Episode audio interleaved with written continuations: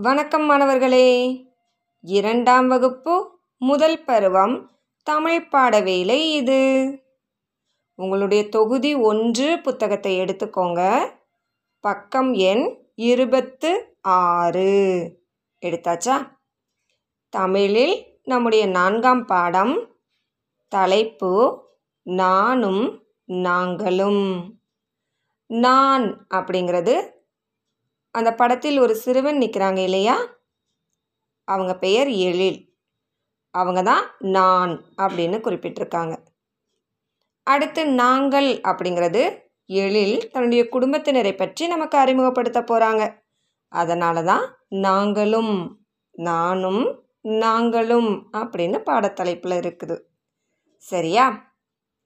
பாருங்க எழில் என்ன சொல்கிறாங்க என் குடும்பத்தினர் எல்லோரும் என்னை இப்படி தான் அழைப்பாங்க அப்படின்னு சொல்கிறாங்க எப்படி அழைப்பாங்களாம்?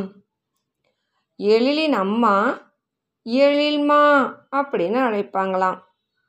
எழிலின் அப்பா எழில் குட்டி அப்படின்னு அழைப்பாங்களாம். எழிலின் தாத்தா எழில் தம்பி அப்படின்னு அழைப்பாங்களாம். எழிலின் பாட்டி எழில் கண்ணு அப்படின்னு கூப்பிடுவாங்களாம். எழிலின் தங்கை அண்ணா அப்படின்னு அழைப்பாங்களாம். எழிலின் தோழி எழிலா அப்படின்னு கூப்பிட்டு பேசுவாங்களாம். சரி இப்போ இவங்களை பற்றி நம்மக்கிட்ட விரிவாக சொல்ல போகிறாங்க எழில். கேட்கலாமா? பாருங்களேன் அந்த முதல் படத்தில் எழில் தன்னுடைய அம்மா கூட இருக்கிறாங்களா? சரி அம்மாவை பற்றி என்ன சொல்கிறாங்கன்னு கேட்கலாம். என்னுடைய அம்மா எதையும் பொறுமையோடு கேட்பாங்க. அதனால் எந்த ஒரு விஷயத்தையும் முதல்ல எங்கள் அம்மா கிட்ட தான் சொல்வேன் அப்படின்னு எழில் சொல்கிறாங்க நீங்கள் எப்படி? எந்த ஒரு விஷயம் வெளியில் நடந்தாலும் அதை வீட்டில் வந்து கண்டிப்பாக நம்முடைய குடும்ப உறுப்பினர்கள்ட்ட பகிர்ந்து கொள்ளணும். சரியா? அடுத்து பாருங்க எழில் தன்னுடைய அப்பாவின் மடியில் உட்கார்ந்துருக்காங்களா? சரி அப்பாவை பற்றி என்ன சொல்கிறாங்கன்னு கேட்கலாம். அப்பா எனக்கு நிறைய கதைகள் சொல்வாங்க. அந்த கதைகள் எல்லாவற்றிலும் நான் தான் கதை தலைவன் அப்படின்னு எழில் சொல்கிறாங்க அவங்க அப்பா சொல்கிற கதை எல்லாத்துலேயுமே ஹீரோ எழில் தானா? உங்கள் அப்பாவும் உங்களுக்கு நிறைய கதைகள் சொல்லுவாங்களா? சரி அடுத்த படத்தில் பாருங்களேன் எழில் தாத்தா கூட எங்கேயோ வெளியே போய்கிட்டு இருக்காங்க.